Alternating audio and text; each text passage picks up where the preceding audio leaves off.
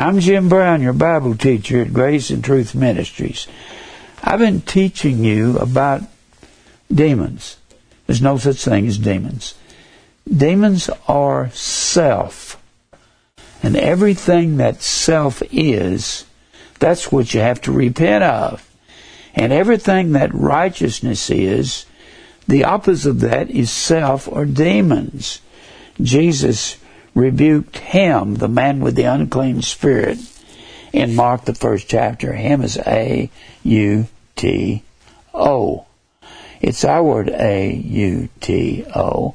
In the Greek, you will have different ways to spell auto, and it'll either be him, her, or self. AUTO is masculine gender. So that would be him. Jesus rebuked him. And to say him is to say himself. That is the same thing. He rebuked self. And A-U-T, A-U-T, eta, eta on the end of a word is always feminine gender. That would be her. And then you have A U T O N. That's masculine gender. That would be self or him. That would be him. And you have A U T O U. I can't give you all of these. You'd have to go through a bunch of them. A U T O U is either masculine gender, that's male, or it is neuter gender. And that all depends on the antecedent. Antecedent, an antecedent. An antecedent is the word that it refers back to. Jim went to the store. He. Well, that would be masculine gender, A U T O U. But if I said, when the Bible says, the, this is in the 13th chapter of Revelation, the beast gave him that's a wrong translation. That is what it says in your King James Bible. It doesn't say that in any interlinear Bible. The word beast is the antecedent of A U T O U. That's the word in Revelation 13 and 2. It should not be him, it should be it because the beast is neuter gender. And the beast is the antecedent of the A-U-T-O-U, and it should say it. So when it says the dragon gave him its power, its great seat, and its, its authority, that's what it should say, and that's what it says in an interlinear Bible. You have to go with the interlinear. It's got the Greek, on the top line and the English right under it. They told, they said it right. Even Mr. Mounce, one of the great Greek scholars, will tell you it has to carry the gender of the antecedent. You can't say, uh, somebody says, uh, call your home and say, uh, is your wife uh, there? I'd like to talk to her. And you say, well, it's outside. You can't call your wife an it it has to match the antecedent that the person calling said, is she there? You gotta call a she, not an it.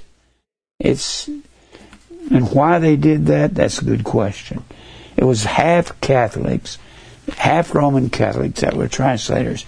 I'm not a, I believe in the Textus Receptus. Whenever you see TR, that means Textus Receptus. It's Latin for received text. Now, I've been talking about demons. I don't know how to express all this other than just wade into it with you. Everything that is good in the Bible, when you go into the Beatitudes, Beatitudes,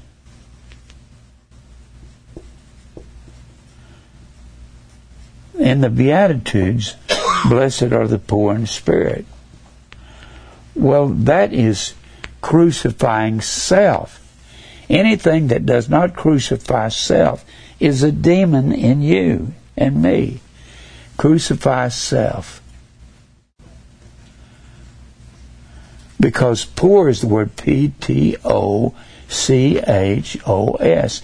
It means to be emptied out of self. So, if self is not emptied out, then you have a demon in you. It takes a long time to empty, for God to empty self. It'll go on to say, Blessed are the meek. Praus, P R A U S. Praus, I might mention before I forget. People want to know why don't you read, uh, why don't you read uh, the emails before you start preaching now? Last week, uh, week ago Saturday, week ago Saturday, I read emails for an hour and a half, answered them, and then I preached for an hour and a half. It nearly killed me. It wore me out. I'm going to start reading the emails from home on an alternate day. So don't get upset because I'm not reading them. Michael bring a camera out there and we'll do it out there. I forgot to say that a while ago. Anyway, so make is praus, and praus means to be tame. Well, if you're not tame, not tame, you mean, are you talking about believers? Yes. When you start off as a believer, you got the, this is all about the outer man that lives after, if I said demons were flesh and they were self, demons are flesh. And that's what Jesus was saying when he rebuked him. If demons are the flesh, demons are man's imagination. They tried to come up with a way where they didn't have to continue to crucify their own flesh and repent. That's what's wrong with the world. The preachers don't want to lose their wolves in the congregation who make the building payment, so they won't say hard words to them. And the and the wolves, which are big businessmen, make big money. Those people do not like to be told that they're evil and wicked, and they are. So the outer man, when you get into the outer man and the inner man, which is Christ, when you first come to truth, you just come to truth.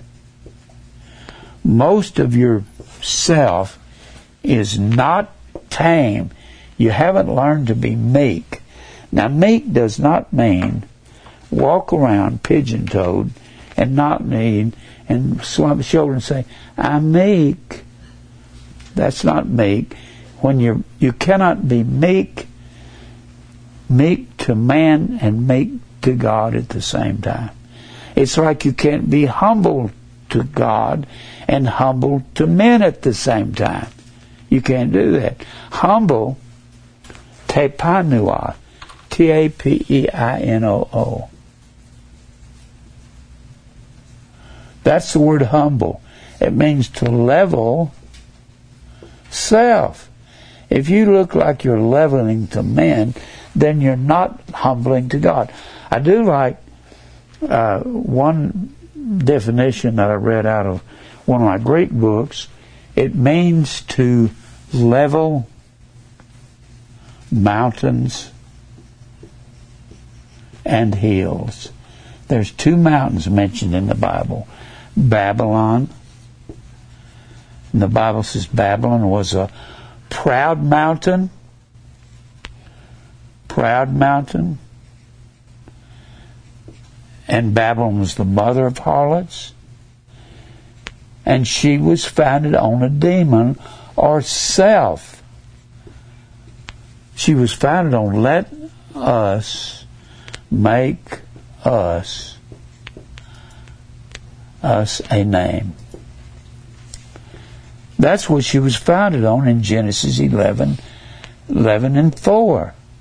So, let us make us a name as distributing fame to self. The word demon, daimonion, D-A-I-M-O-N-I-O-N, means to distribute fortunes. Well, fortunes doesn't just mean money. It can mean fame of any kind. It can mean awards or applause or you're better off than somebody else because you did so good in life. We're not supposed to have that in our lives. So Babylon distributed fortunes. And when you say demon means to distribute fortunes, that has to do with love of money because it has basically the same definition as love of money. All you have to do is go to all of these places where the Bible says we have to put on uh, the new man. The new man is righteousness. That's Christ in you. And the old man is self or the demon. Demon. And demon, you you can look through all kinds of books, and all of them will tell you. I've got dozens of them in my library that tell you that demon means means to distribute fortunes. It means to distribute fortunes, and it was a god in the ancient world, not a capital G. It was a little G O D the pagans inter, interchanged theos, theos, and daimonion. You have to keep remembering daimonion, which is our word demon, means to distribute fortunes. The love of money is the root of all evil. That has basically the same meaning as demon itself. And when you go into the love of money, it is the word philarguria, P-H-I-L-A-R-G-U-R-I-A. Philarguria comes from two words, philos and argery, A-R-G-U-R-Y. And uh, from argue, we get the word argue. When you want to argue with God, then you have a a, an affection. Philos is a form of the word phileo, P-H-I-L-E-O. That's one of the words that has been ambiguously, whatever that means. It means confusing. It has been ambiguously translated in the Bible uh, to love, phileo. The other word love is is agape. That means to walk after the commandments of God. In 2 John 6, this is agape. This is love that we walk after His commandments. So walking after His commandments is righteous, and walking after your own commandments is the demon of self.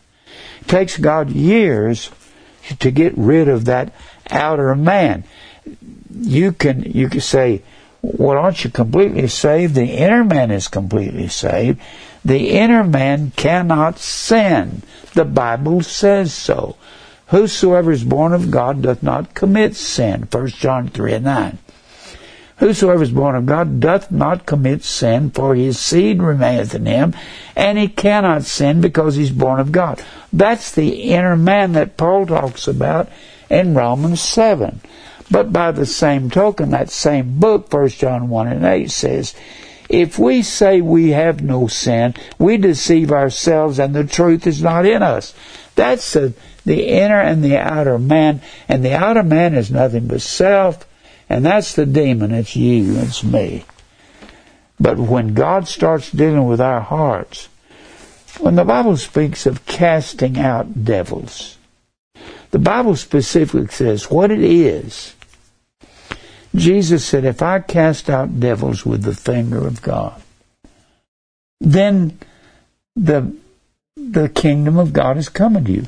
You have to know what kingdom of God means. Kingdom of God was a term for Israel.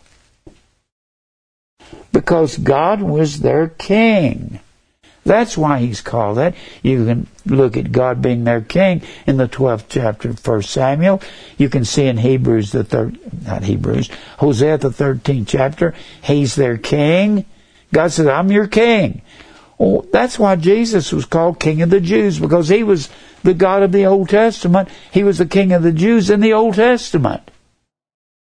Now, so, love of money Philos auguria. Augury means shining or silver. The only reason man wants a lot of silver is so he can shine above others. That's why. That's as evil as a man can get. That's why I know I've stood on stage and I've stood before thousands of people and got tremendous applause let me tell you something. There's no drug like that. You're standing there just basking all that glory. And here you had a great voice and you're taking credit for it. That's why the Bible says there in, in 1 Corinthians 4 and 7, who made you to differ from another? Who gave you that voice or that ability to play or that ability to be talented or make a lot of money or even study for years in the Bible. Can you take credit for that, Jim Brown, and learn these things? No, you can't. I don't know why gave, God gave me that drive. I've been around people. Mike's got drive to go to, Mike likes to go to engineer conferences and math conferences. Would you like to go with him to, to do that? I know most of you wouldn't. I don't want to go. And he goes in there and listens to those brilliant mathematicians. He says, they really are smart. I say, well, you're smart if you'll get up here to this board after church and like Mike start teaching you calculus, he'll fry your brain. And, but I have to say, slow down, Mike. He said, well, you know math. You're good at it. Yeah, but I can't learn it that fast. He's going to, it's real simple. Well, it's, is to him. Anyway, so philogoria means a, an affection for shining or silver. You like to shine. That's a very, very dangerous thing. Shining above others. Let me tell you why. The Bible tells us God resisteth the proud. Boy, that is a profound statement. God resisteth the proud. Resisteth is the Greek word anti tasomai. It comes from anti, meaning against, the orderly arrangement of God. You're, you're against God's arrangement. And God is at war with people. It means to be at war with. God resisteth the proud. The proud is the word hupere. Hupere phanos. And it comes from two words, hooper, meaning above, and phanos, P-H-A-I. The two words that come from has an I in it. This one doesn't have an I. That's why they translate it over. This means to be to shine above other people. Men who have a love of money, they got they got self in them. Boy, is that hard to get rid of? Do you have self in you? Do you have a hard time not getting angry at traffic when some guy comes in to your lane and seems to cut you off? I have that all the time happen to me in traffic, and I can feel this little bit of resentment coming into me, but not like it used to. Used to, I'd get real angry if somebody cut me off. and I'd do crazy things. I'd get on their bumper and ride for a mile. And it's just stupid, stupid. The world is going to do what they do and expect them to do that. So the love of money is the love of shining. And if you shine above, if you love to shine above others, God is at war with you. He's actually at war with the outer man your whole life. It takes years.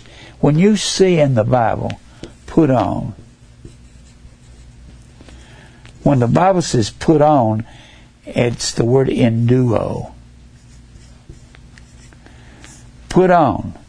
As many of you that been baptized into Christ have put on Christ. Well, put on is a word that means to sink into clothing. The clothing we sink into is this inner man and what he does over the years. All of our pride, our, our rage, our anger,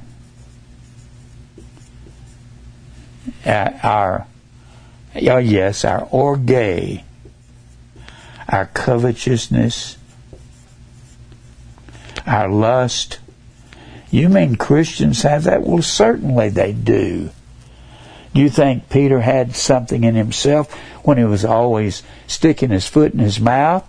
When he called, Jesus says, he says, uh, I have to go, go to Jerusalem, I have to be crucified, and I'll resurrect the third day. Third day.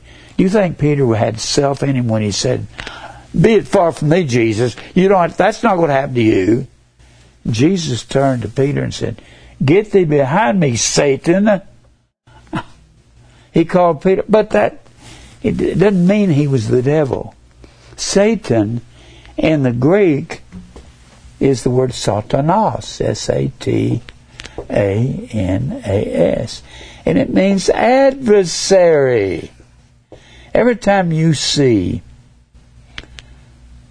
every time you see Satan in the Bible, it always means adversary. It means opponent. You are opposing me, Peter. It's an opponent in battle while you are trying to shine with your opinion. Jesus is at war with you.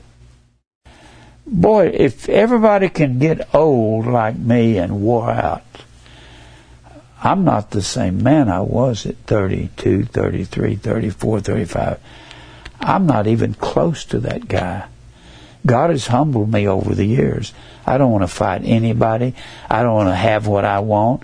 I just want to make sure that the believers have truth. And if some of them are in need, I want to help them. That's, that's when the outer man gets killed off. When, uh, when the Bible says, if I with the finger of God cast out devils, then the kingdom of God has come unto you the kingdom of God comes a little at a time because self is the outer man. He's alive and well. He, he exists in all of us uh, healthy. He eats up this, he gobbles up the world, doesn't he? I want what I want when I'm young. I want the house I want. I want the car I want. I want the job I want. I want the man I want. I want the woman I want. I want the money I want. I want. And that's that's this outer man. There's two words I always think of when I hear I want. I think of these two words. I think of lust and covetous. I think of lust, epithumia,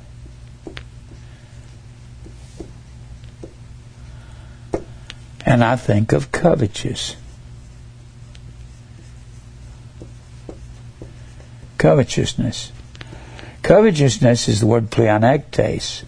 There are several words that are forms of this. It means greed.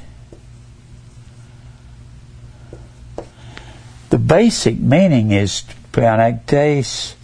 The basic meaning is to want more with all the avarice that you can avarice. Avarice is grasping for it. I want it. I can't get enough of my life and having everything I want. Let me tell you what you need to do. Everybody needs to read the book of Ecclesiastes about once a year. And every time you turn around, Solomon said, had everything I wanted. I had men singers and maid dancers and pools of water, all kinds of swimming pools. I had all kinds of fruit. I had a thousand women, 700 wives, and 300 concubines. I couldn't even fulfill all of my sexual desires with a, with a thousand women. Paul said, uh, Solomon said, you can't fulfill it, no matter how much you get. He said it's all vanity and vexation of the spirit. When you look up the word vexation, it means to grab for the wind. You can't even get the wind. You're grabbing for it. Boy, have have I been the only one here that's grabbed for the wind in life? Thank you. Boy, I need to raise both hands. I have grabbed for the wind. I, I that is a waste of time. The Bible says, "He that loveth silver." This is what Solomon said. He that loveth silver or shining will not be satisfied with silver, nor he that loveth abundance with increase. When goods are increased, they are increased that seek them. The more you get, the more you want. Bill Gates is not satisfied with a hundred billion dollars. You know how much a hundred billion is? That's a million dollars a million times. That's crazy. And you can't get it once. And now he's divorcing his wife. It's going to cost him 60 or 70 billion dollars to divorce his wife. I wouldn't want that kind of burden on me, would you? Now, so, covetous means to want more by avarice, any way you can get it, any way. Cheat, be deceitful, lie a little, misrepresent things, and just kind of shade things and make it look like something it's not. Boy, we've all been guilty of that, hadn't we? And epithumia is the word lust. Epithumia means to to long for that which is forbidden. But I love when you break the word down. It comes from epi and thumos. Thumos, you see that on a lot of words. It means to breathe hard. Epi means to superimpose. You know how you superimpose something, don't you?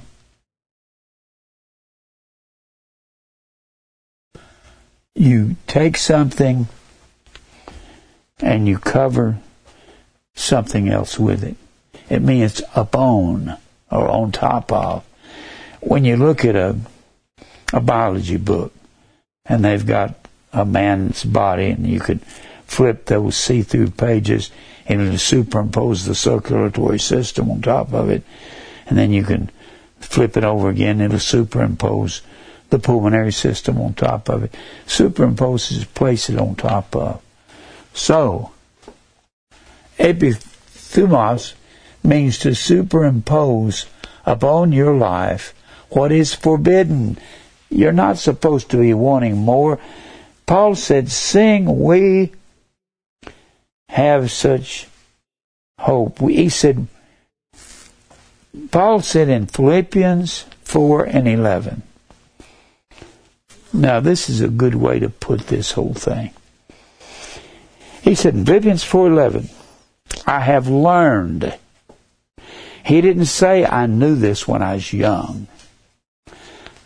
See, a lot of times we don't realize that those men in the Bible had to learn things just like we do. They had sin just like we do. Just because Noah got drunk, it don't mean you could get drunk.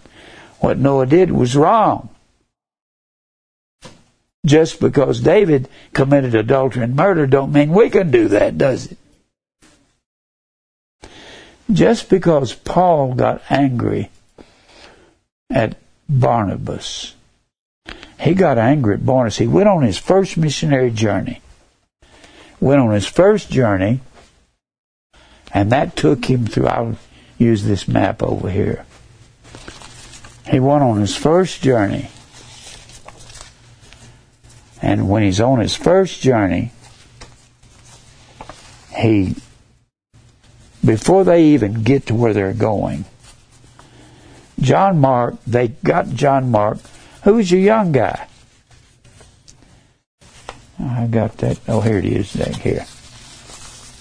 John Mark was young. We went on this first journey.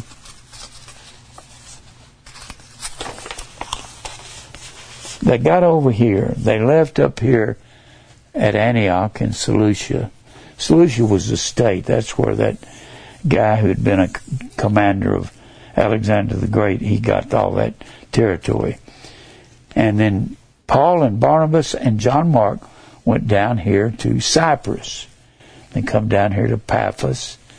Then they come up here to Attalia in Pamphylia. They haven't even gotten to their real persecution yet. John Mark, being a young guy, said, I'm going home, bye. And just left, he left Paul and Barnabas right in the middle of the first journey. They haven't even gotten to the second journey or the third journey yet. And Paul hasn't been stoned and left for dead outside of Lystra on his second journey. John Mark said, I quit. At the end of, at Acts the 15th chapter, they end their second journey. I'm bringing out, I'm just going to show you some of Paul's sin. Paul's the one that said, well, him and John said, if you say we'll have no sin, Paul had some sin in his life. Because when, at the end of the 15th chapter, Barnabas goes to, or Paul goes to Barnabas and says, we need to go on our next journey. He's talking about this one right here. And Paul says, okay. And Barnabas said, let me go get John Mark. Paul said, He's not going with me, he's a quitter. And Paul and Barnabas had such sharp contention, they split and went separate ways. You think Paul would have done that when he had the attitude? When he wrote the Philippian church, the book of Philippians, he was, that's a prison epistle. He was in jail waiting to be beheaded. That's why he said, I have learned manthano. Manthano. Manthano comes from mathetes. Mathetes is our word mathematics or math. And Paul said even t- and the word teach is M-A-T-H-E-T-E-U-O. That's teach. If you notice, all these have math involved in them. What are you saying that for? Because mathematics has rules. You call them axioms, postulates, and so forth. It has laws. In fact, axiom is a Greek word. Ta-da. Axios means worthy or equal. Equal certainly is a math term, isn't it? It means equal. Those are math rules. So you have to, when you are in mathematics, you have to be taught by the rules. And Paul is saying you have to be taught these things by rules. we ha- we have to learn that when you're in the Bible, you got to go by the rules of the Bible. And what is equal, what makes everything balance, that's what algebra is. This side equals to this side over here. That's just basic algebra equation. X plus Y equals Z. And that's a basic thing. Now, where was I? I was telling you about something. All right. Huh? 411. Yeah. I need to get to that because this, Paul's in jail. And he says, I have learned. Well, let's look at that and read that. He's in a Philippian jail. They've put a watch on him, and he's waiting to be executed. So he's not young here. This is probably somewhere around 65 AD in that neighborhood. That's estimated when the, the Apostle Paul died. When he was young, those missionary journeys took years. They spent two years just in Corinth alone. When you go over to the, I believe it's the 18th chapter back, he said, I was in Corinth either for a year and a half or, or, a, or a year or two years, and he said, I spent three years at Ephesus. These weren't vacations over to Gatlinburg. They would take years for him to finish. So when he said, I have learned, I have learned Manthano, which I've been taught by my experiences, I've been taught by all the things I've gone through. He, he's learned not to lose his temper. When he lost his temper at Barnabas, it's kind of comical when you read it. It's like, you mean Paul was getting angry? He was enraged at Barnabas. He was saying, but the funny thing is, Second Timothy is also a prison epistle. And what he said, let me read Philippians and let me read this to you in Second Timothy. Because these go together. Sounds like me in my old age. He says here in Philippians 4 and 11. Well, I might read the verse before. But I rejoice in the Lord greatly, how now at the last your care of me hath flourished again, wherein you were also careful, but you lacked opportunity. Not that I speak in respect of want. I'm not wanting anything from you. For I have learned, manthano, I understand now that whatsoever state I am, therewith to be content. Boy, that content is a autarkes is what it is. A U T A R K E S. You see that word A U T, it's a form of A U T O. It means self. This archeo, A R K E O, means to ward off or push away self. I'm in prison waiting to have my head cut off. I don't have the temper I lost with Barnabas over there in that 15th chapter. Before I go there, let me go over here to 2 Timothy.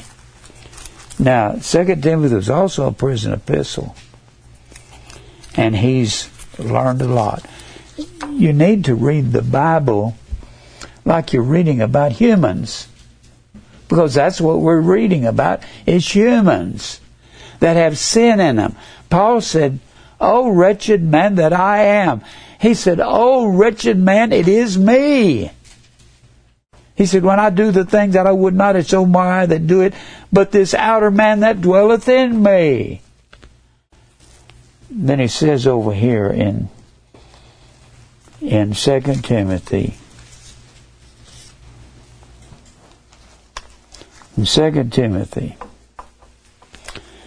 he's pretty discouraged and down. He's not angry and mad. He says, well, let's read some of this. Verse 7 I have fought a good fight. Chapter? Uh, 3. Chapter 3, chapter 4, excuse me. Chapter 4, verse 7. I have fought a good fight. I have fought. Fought is the word agonizomai. A G O N I Z O M A I.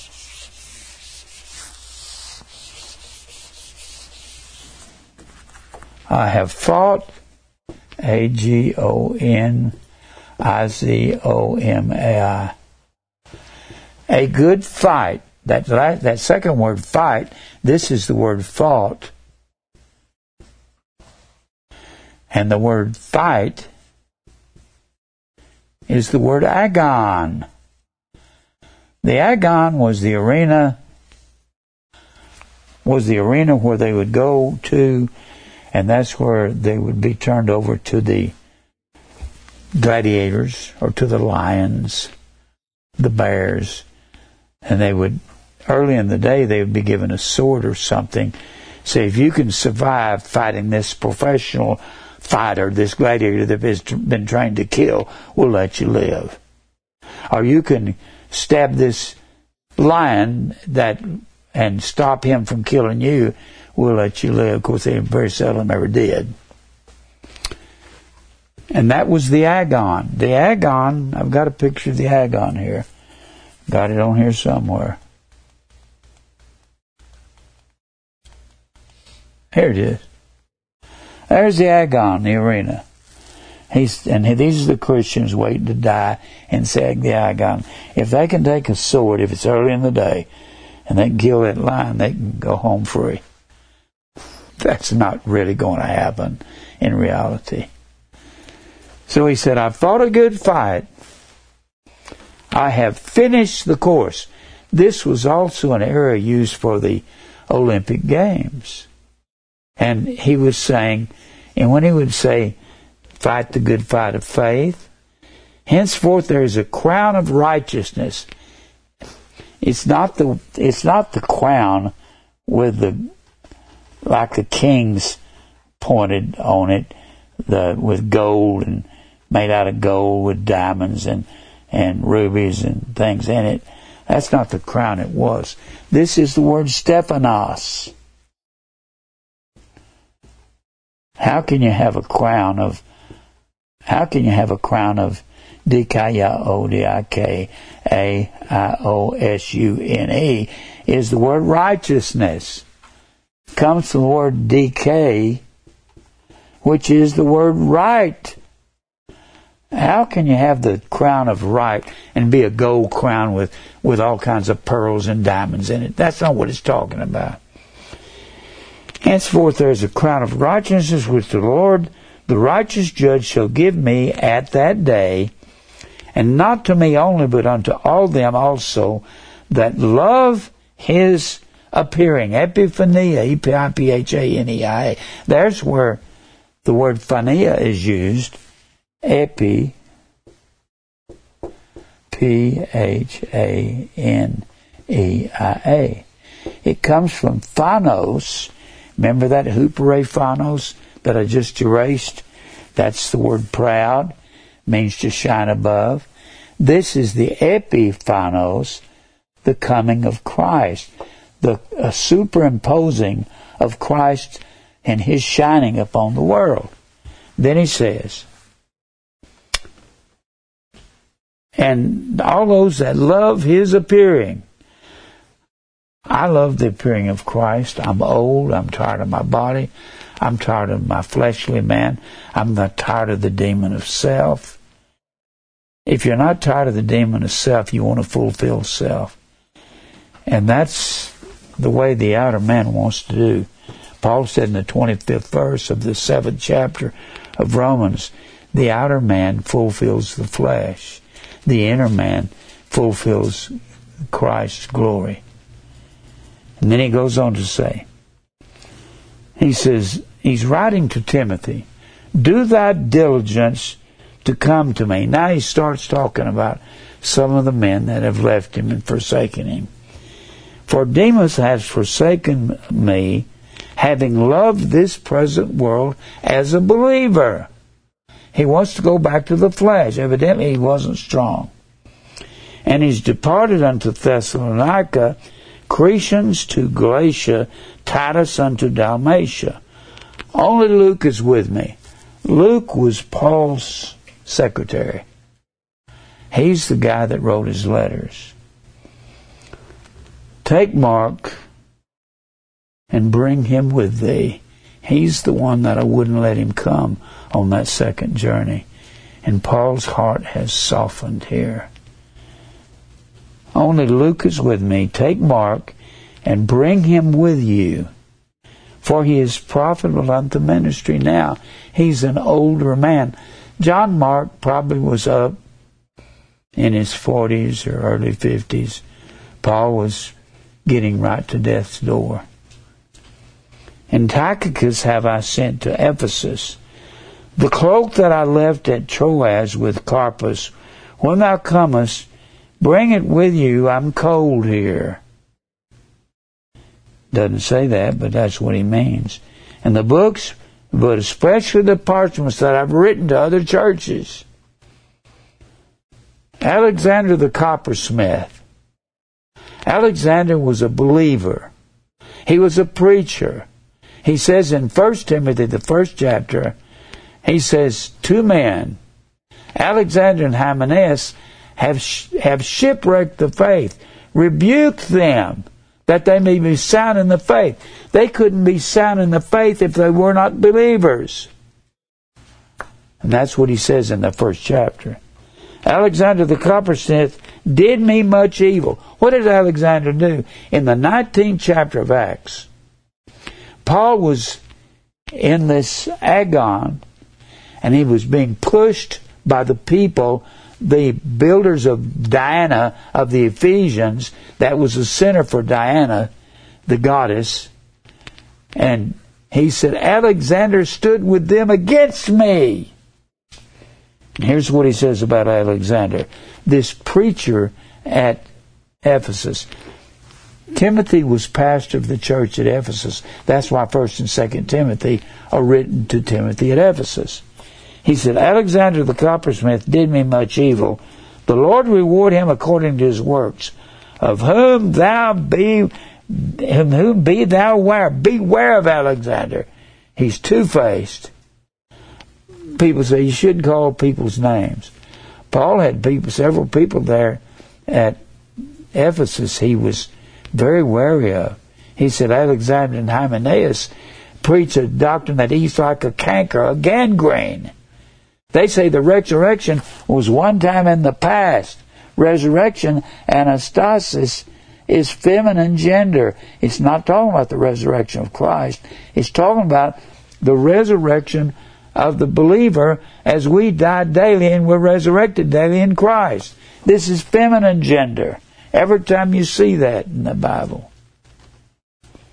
Of whom be thou aware, for he hath greatly withstood our words now that's where he's saying, bring John Mark. Shows you Paul had changed. Now, now I want us to look at some more of this. All right. It's really hard for me to say all this at once. Epithumia, there's all kinds of words for covetousness. The Bible says covetousness in Ephesians the fifth chapter and Colossians the the third chapter, a covetous man is an idolater. And covetousness is idolatry. You say, Well, I don't worship idols. Are you sure? Have you ever worshiped the idol of self? Have you ever gone to the mirror and say, I wonder if I look like Elvis? I used to wonder that. Do I look like a star? That's disgusting. Covetousness is idolatry. Idolatry is E I D O L O L A T R E I A. It, it is a construction of ido, meaning to see or perceive. You don't have to have a statue in your house you bow down to. All you have to have is to see and la truo. latruo. Latruo means to serve. Well, I put too many truos. Latruo, T-R-E-U-O. Means to serve what you see, what you put into your eyes and your ears, and that goes all the way back to the Garden of Eden. Eve looked at the tree. And she saw three things. A tree that was good for food, good for food, a tree that was pleasant to the eye. Remember, idolatry means to serve what you see. Pleasant to eye. And that's the lust of the eye. So, and it would make her wise. The Bible says these are the same three things in First John. I don't know if this affects y'all the way it does me. First John two sixteen. Look at First John two sixteen. I'm always quoting it, but I'll just read it out of the Bible. All right. First John 2. Just a few books over from where we were. I don't just take in a in in uh, in the Bible take one book or a set of scriptures. I believe the Bible has to balance itself from one end to the other. I believe that the demon itself is that outer man that wants to, it loves silver and he loves stuff and he loves things and he loves applause and he wants all the recognition he can get either by his car, by his house, by his boat, by his money, by his looks. I was going into that verse a while ago. Who makes you to differ from another? And what does thou have that thou didst not receive from God? And if you got it from God, why are you taking glory as though you didn't get it from God?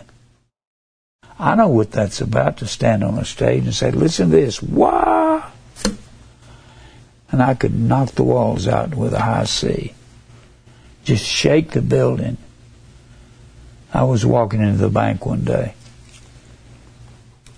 And and one of the Oak Ridge boys was sitting there, and I've known him since he's 17. He looked up from the banker and he said, Now there's the singer right there. There's the voice pointing at me.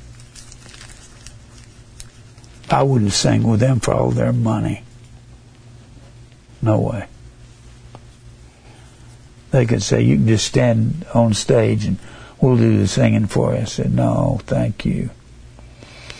Don't like that business. It's corrupt to the core.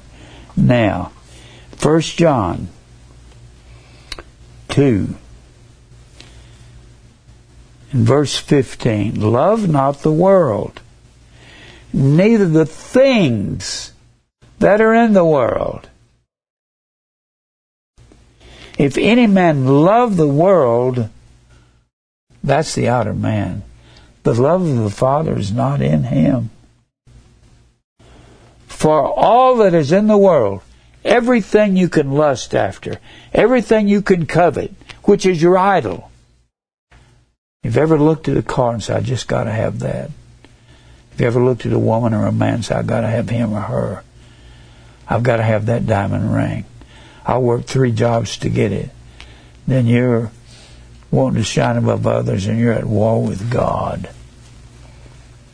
How do you know that, Jim? I've been there. I am guilty as I can be. And I repent of that in sackcloth and ashes. I just don't want to be that man anymore. And then he says, This is all that's in the world. And he says the same things that Eve saw in the tree.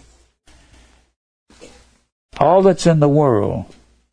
The lust of the flesh, the lust of the eye.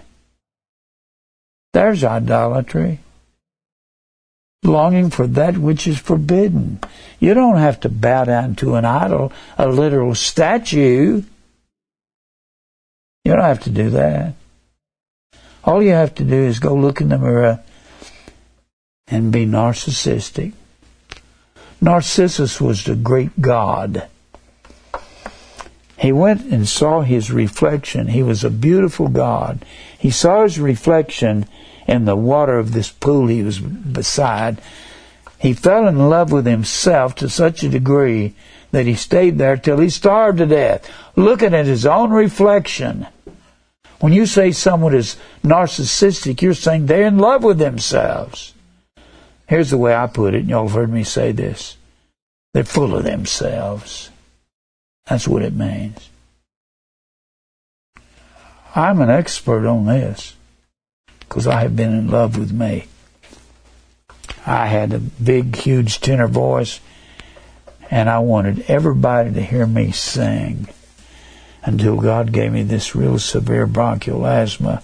He took the voice away from me. But I wanted, I'd go to Nebraska to preach, but I'd want you to hear me sing. And I was in love with my vocal abilities at one time. What do you have you didn't receive from God? And if you received it from God, why dost thou glory as though you didn't get it from God? Tom Brady. Oops. Did I get on somebody's toes there? Joe Montana. Any of those big super star ball players, basketball players, Michael Jordan. Where did you get that ability, Michael? Did it come from you that you can glory in it? Or did it come from God? Everything that a man has. I was watching Carl Lewis, the old runner that broke all these records when he was running in the Olympics back in 30 years ago. And he was just so far ahead of most people. But Carl, that came from God. These great fighters, Muhammad Ali, that speed you had, you're dead now. Are you going to try to take glory now for it? Came from God. Ball players, whoever it is, no matter how great a catcher you are, no matter how high you can jump up on a wall and catch that ball, it's about to go over the fence. That speed and that agility came from God, not from you. It's funny how these guys like to glory in their shining, isn't it? America is caught up with shining, isn't it? I remember when I was in Fort Worth going to Diamond Hill Junior High School. What we had was elementary, junior high, and high back then. And our football team would go to play Mineral Wells, and I remember they would be singing our boys will shine tonight, our boys will shine. I didn't know that was an evil thing then. And I didn't understand what that meant. Are they going to put some paint on them or they're going to shine? I didn't understand it all. I was a kid. I didn't know what the song meant. It meant we're going to beat those people. We're going to be glorious. Look at us. All right. The world, he says, all that's in the world, this is what Eve saw in the tree the lust of the flesh, that which is forbidden. Was the tree was the tree forbidden to them? Epithumia? Certainly it was. God says you can eat of all the trees of the garden, but that one thou shalt not eat. The day you eat, you'll die. And they said, We're going to eat anyway. I got a lot to say about that. And it was pleasant to the eye. That's idolatry whatever you look upon, you keep looking on it. Ecclesiastes 1 and 8 says, All things are full of labor. The eye is not satisfied with seeing, nor the ear filled with hearing. The mouth will not simply utter it and say, I want that, I want this or that. The Bible says everything's full of labor. Your body will labor to fulfill what you put in your eyes and ear. Watch what you look at and watch what you listen to. Boy, that's a hard, hard thing, isn't it? How much time do I have, Mike? 33. All right. I'm going to get on and keep up with this. All right. The pride of life. Pride. Pride is the word alazon. Let me move this out of the way so you can see it. Alazaniai. Alazaniai. This word pride is alazaniai.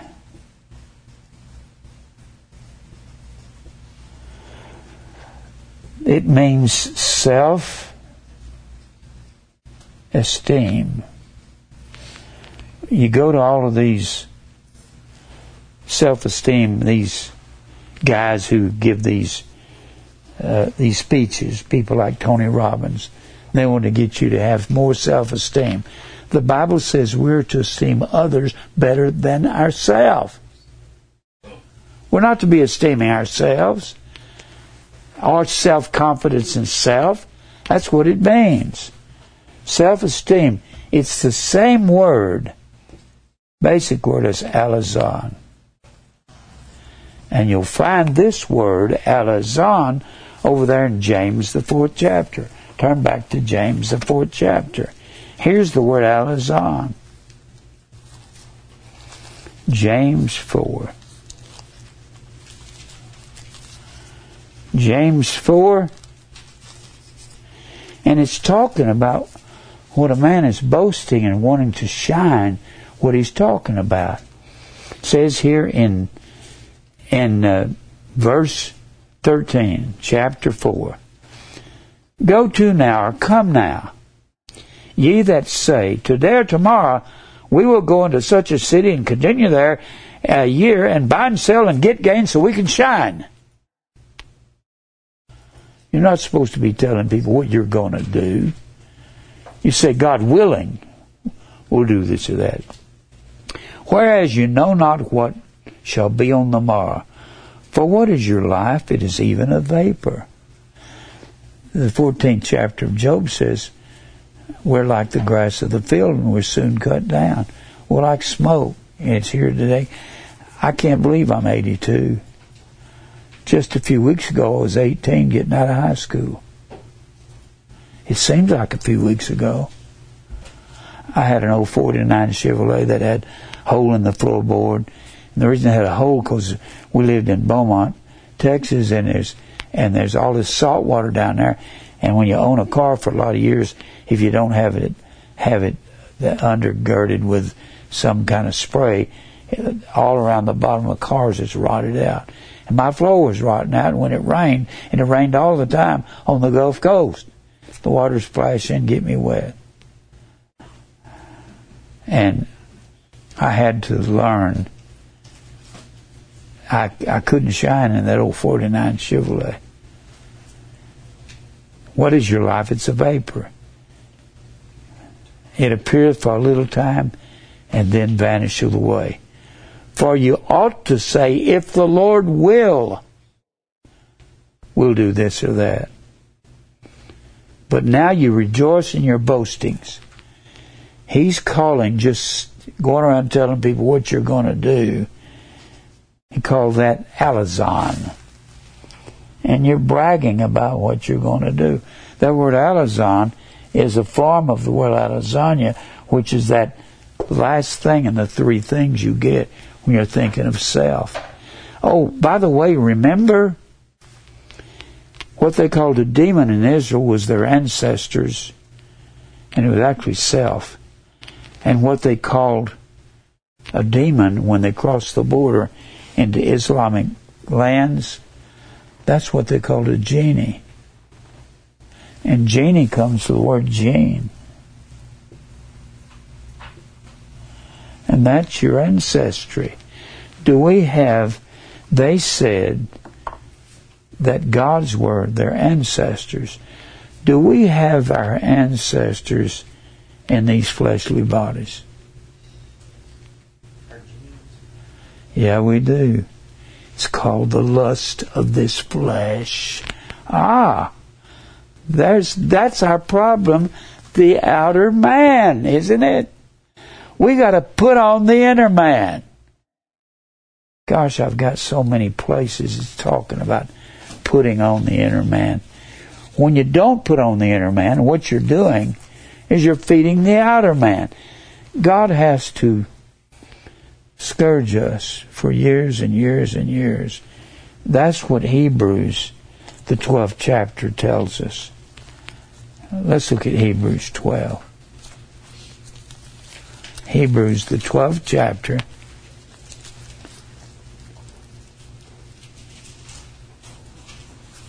He says here in verse chapter 12, verse 6. Let me read verse 5. Ye have forgotten the exhortation which speaketh unto you as unto children.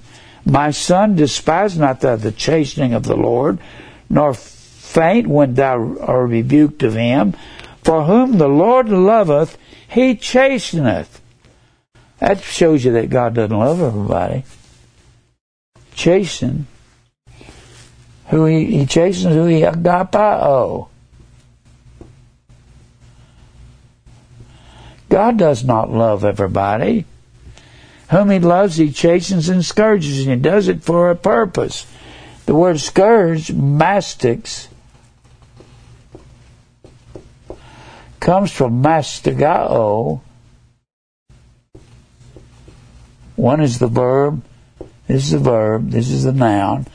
The mastigao was a short whip. They called it a cat o' nine tails. It had nine leather strips in it and a piece of glass and bone, all, all uh, tied up in that.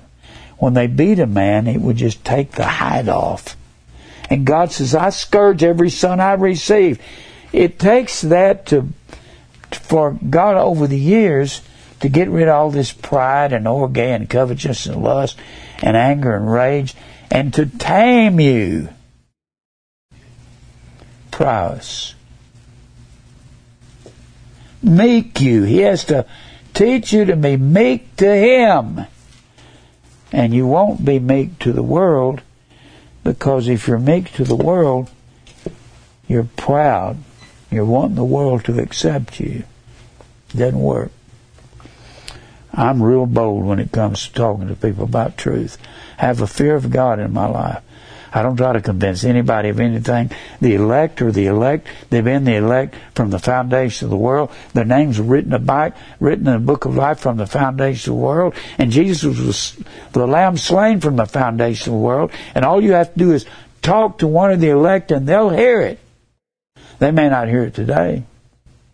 What do you do if they reject it? After the second admonition, they're heretics. Heretikos, they Heretikos actually means the same thing as self will.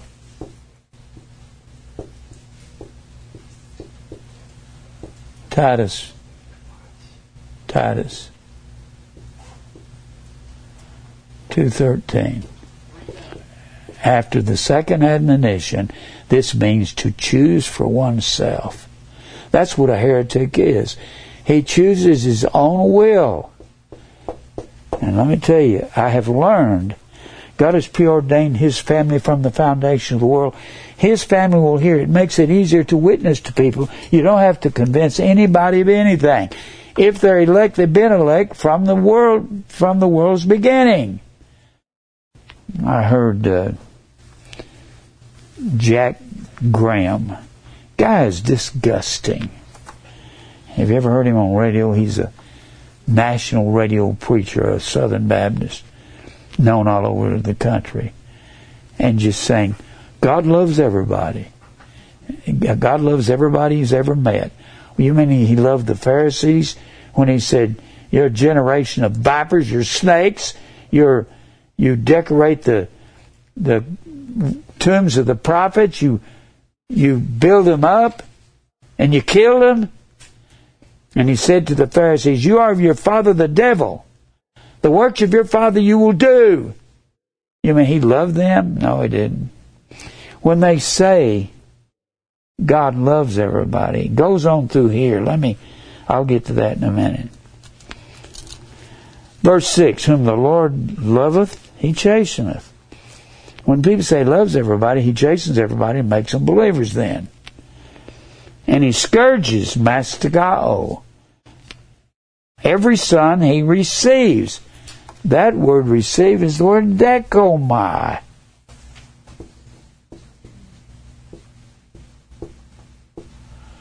Dekomai comes from dek.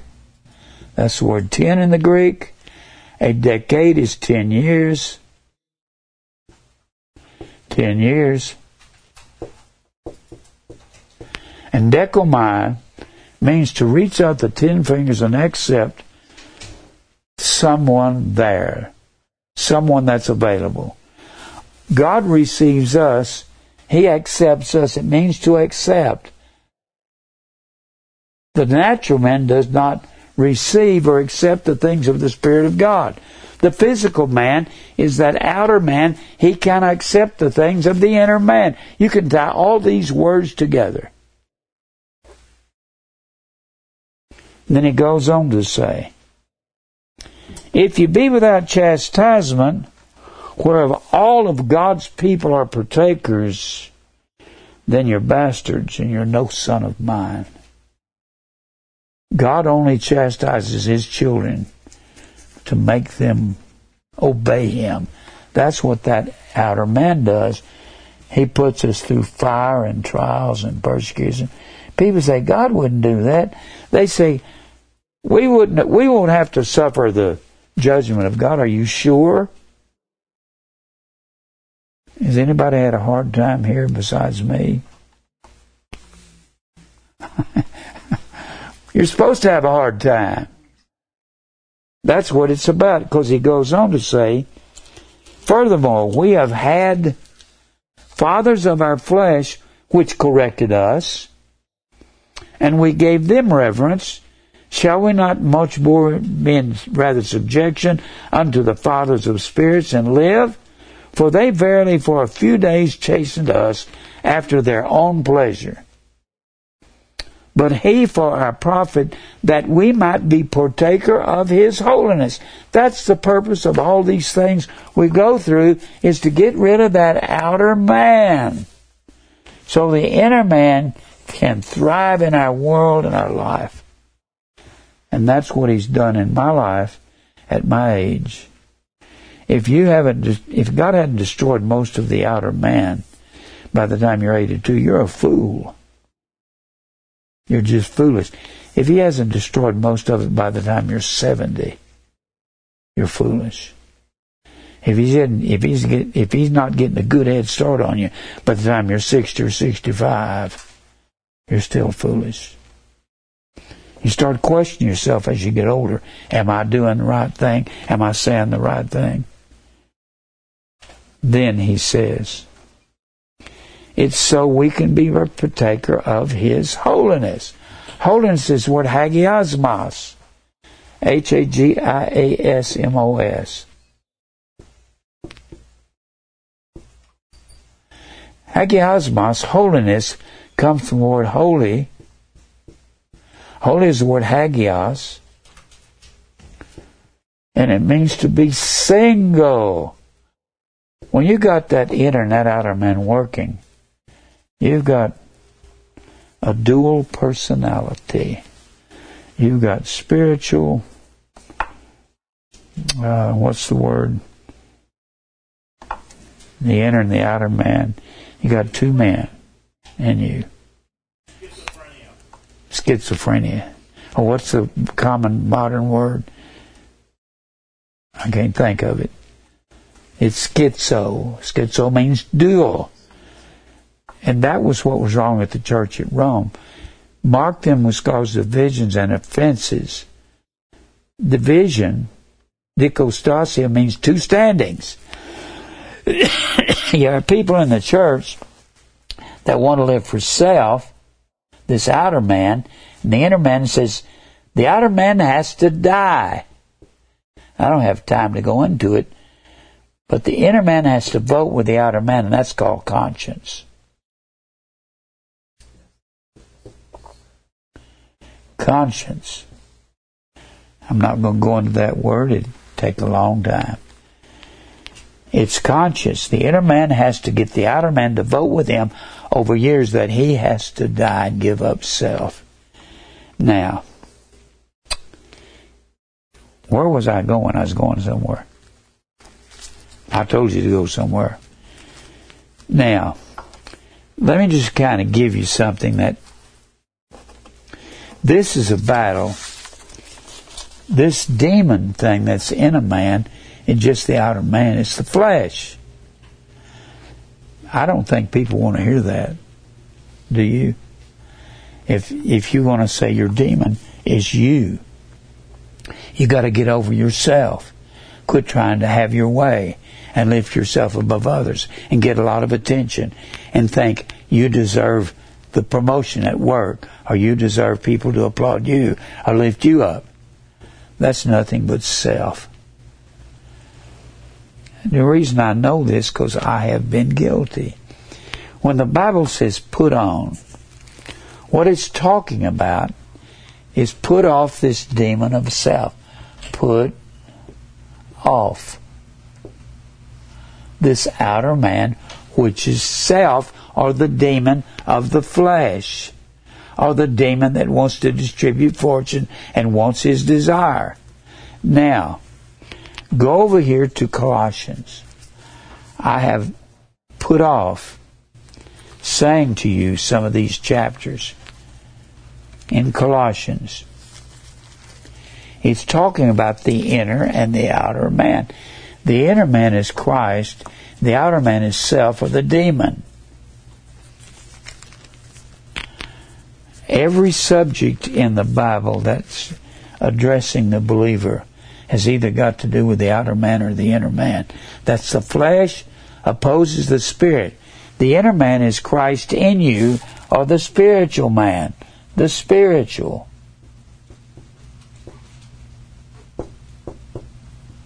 It's that man there. That's the inner man. The outer man is the flesh or the demon of self. Now, look over in Colossians. The third chapter. And he tells you down here in verse 10. I'm just going to introduce you to the chapter by reading verse 10 and put on the new man. The new man that is Christ in you. Put on is the word enduo. And by the way, that's not a choice. That's an imperative command. An imperative in the Greek is a command, just as much as let there be light. It's just as much a command. How do you know that, Jim? You look up the word in a in an interlinear Bible, then you get a parsing guide. I've got several of them. Get a parsing guide and look up the word, and it'll tell you IMP. That means imperative, and that's a command. This is a parsing guide. So when he says put on, that's not like, would you like to put on? No. That's that's a command from God. And he's, so when he says put on, he has to tell you what to put off. He's telling you all through this, put off this outer man. Put him off. That's the demon that Christ casts out when he writes upon fleshy tables of our heart. If I were the finger of God cast out devils, he writes on fleshy tables of our heart there. That's the inner man. In he writes upon fleshy tables of our heart. That's in Second Corinthians, the fourth, the third chapter. In uh, also in Hebrews the eighth chapter, he writes upon our hearts. In Hebrews the tenth chapter, he writes upon our hearts. He wrote upon tables of stone in the Old Testament. Now he writes upon our hearts. That's the inner man. And the inner man says, "I will not live with a harlot. I will not live with a Babylonian harlot. Let us make us a name. Self. Self has to leave." And self leaves after years and years of persecution. I didn't know God would make us do that, go through years of that. I guess He would. I've got a paper here, if I can find it. I've got so many papers up here. And it's, I have brought these out. Let me read something to you people have said, well, the coronavirus won't uh, won't touch me because I'm one of God's children. Or do you think that God kept His children from getting smallpox? You think God kept His children from getting AIDS or Ebola? You think God kept kept His people from getting all of these diseases, bubonic plague, smallpox, the plague of 18, 1918. Uh, There's a lot of believers. What about all those people that God killed in the 24th chapter of 2 Samuel? 70,000 Jews simply because David numbered Israel was taking credit for all of his victories. And God had the death angel kill 70,000 and then the death angel went out to strike Jerusalem, and God said, That's enough. I've killed enough people. I've done enough evil. God said that evil came from Him. 70,000 innocent people. Let me read to you. People say, I won't get the coronavirus. I'm a Christian.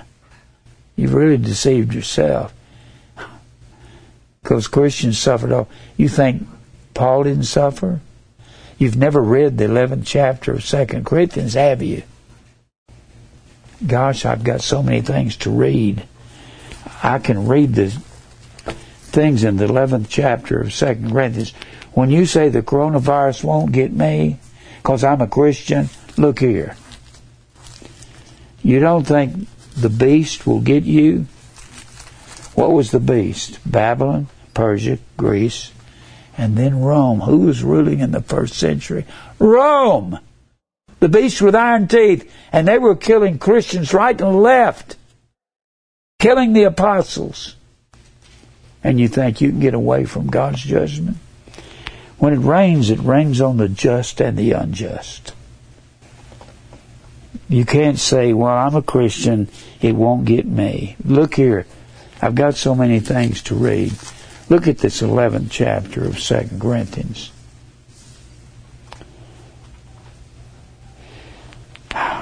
He says here in the 11th chapter of 2 Corinthians, starting in verse 18, seeing that many glory after the flesh, I'll glory also by telling you, I'll glory in the things I suffer. For you suffer fools gladly, you allow fools gladly. Verse 20. For ye suffer if a man bring you in bondage, if a man devour you, if a man take of you, if a man exalt himself, if a man smite you on the face. I speak as concerning reproach, as though we had been weak, howbeit whensoever any is bold, I'm going to speak foolishly like the world would speak. I am bold also.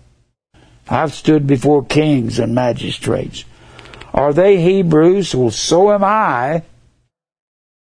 Are they Israelites? He's talking about men coming to Corinth preaching another Jesus, another Spirit, another gospel. Are they Israelites? So am I. Are they, are they of the seed of Abraham? So am I. Are they ministers of Christ? I speak as a fool. I am more than they all in labors more abundant, in stripes above measure. A man could only be beaten 39 times, 40 times. So instead of beating a man 40 times, they would beat him 39 and count them just in case they miscounted. Because if you beat a man more than 40 times, you had to take the 40 stripes for him. If you whipped him too many, too many stripes, and look what Paul says. In stripes above measure, I've been beaten more than I was supposed to be beaten. In prisons more frequent, in deaths oft. He was there in jail in Acts the 16th chapter at Philippi. And they took Paul and they put him in prison. They beat him. Paul was a Roman citizen. It was against Roman law to ever beat a Roman citizen. The next day they came and said, oh, We heard that you were a citizen of Rome. We're sorry. And Paul said, I'm not leaving. You beat me and it's against the law. Finally, they convinced him to leave. And he intended to leave anyway. He just wanted them to know they broke the law. Then he says in verse 24, Of the Jews, five times received I forty stripes, save one. I received 39 stripes with that whip. Thrice was I beaten with rods. Once was I stoned, and you think you're not supposed to suffer? And did Paul suffer? Yeah. You think you're not supposed to get the judgment of the beast or the famine or the pestilence? When you're out there with the world and the world hates the believer, you're going to suffer for it.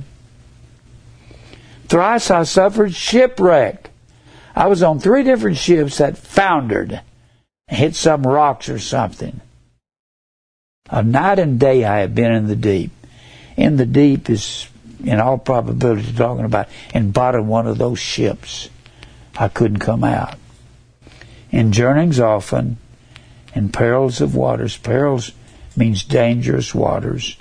In perils by by mine own countrymen, in perils of the heathen, in perils in the city. Read the book of Acts from the 13th chapter to the end of the book. It'll tell you about what Paul went through. In perils of the wilderness, in perils of the sea, in perils among false brethren, where they tried to kill me.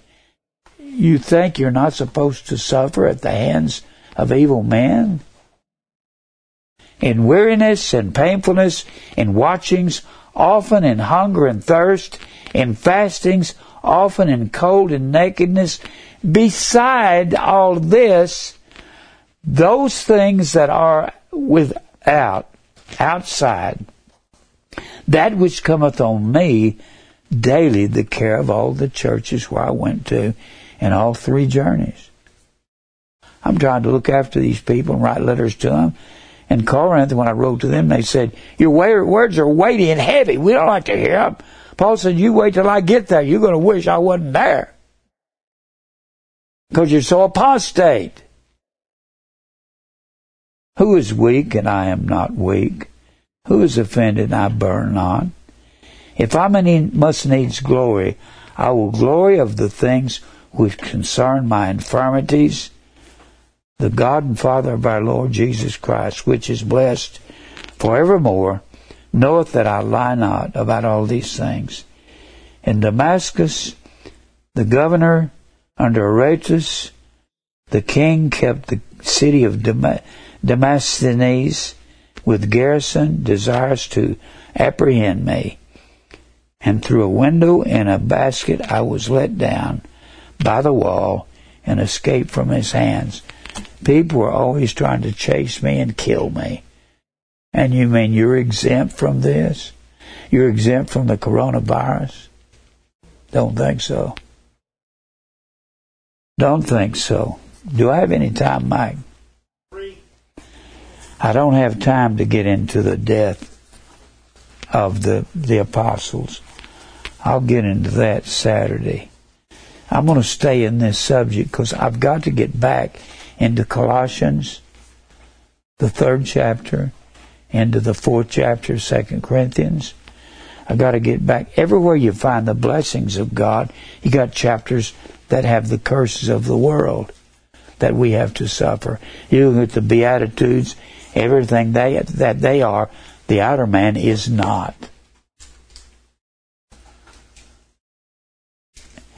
The problem with the world, they can't own up to their own sin and repent of it. I've never heard a preacher preach on repentance that properly explained it. They may use the word repent, but they don't tell you what it is. It's being ashamed, being instructed, and taking the blame for all your sin when you were young. That's what Jeremiah 31, 18 and 19 says. And being embarrassed for your sin. Sometimes I'm riding down the road, just want to drop my head and say, Oh God, why did I do that? I was such a fool. And you have to be willing to take the blame. And you say, Jim, how do you know that about me? It's real simple. There's no temptation taking you, but, but such as is common to me. The Bible says there's no temptation taking you, but such as is common to man. And I'm a man, and I've owned up to my sin, so I know what's been in your hearts. Is anybody here that hadn't had any sin? Or can you say you have no sin? If you do, you're a liar and the truth is not in you. Let's pray. Father, thank you for truth. Thank you for this message of finding out what the demon really is. It's us. And it's something we don't want to let go of because it takes repentance, shame, taking the blame, owning up to it, and being embarrassed for it. Thank you for bringing us to this point. Fight our battles. Use us to glorify your name. In Christ's name we pray. Amen. And help the church to grow.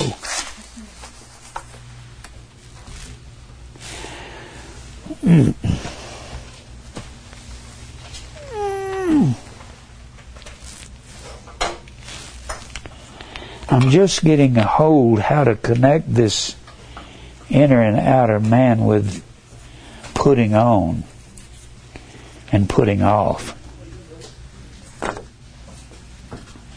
when you read the epistles of Paul, you got to pay attention to every time it says put on or put off. He's talking about that outer man or the outer demon, which is self. Have we had a hard time doing that? I think we have, hadn't we?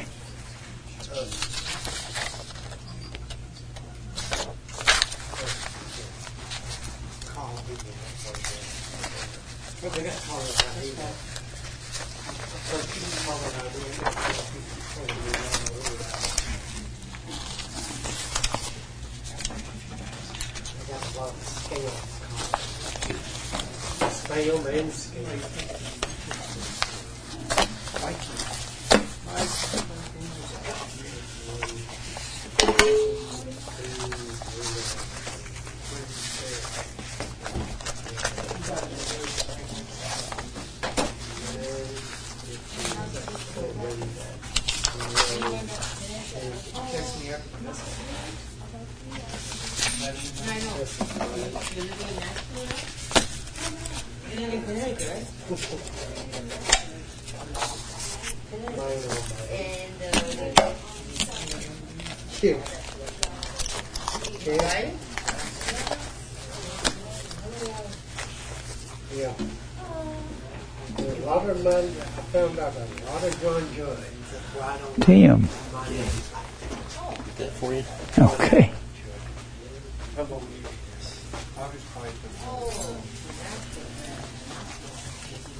The other night I thought, what am I going to teach on?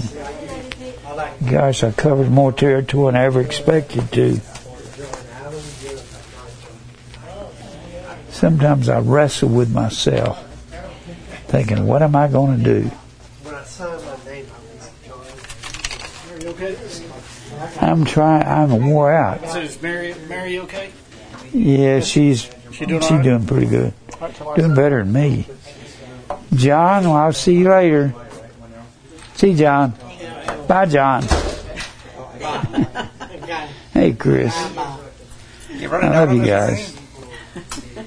Give me a hug. Sherry sends her love to everybody, by the way. Okay, I love you. Love you, Gino. I, I got on a tear today, and I couldn't stop. Everything comes together. The demon of self comes together with the inner and the outer man. And in order to cast out devils, Christ writes that inner man in our hearts. And over the years, he casts out the desire for self.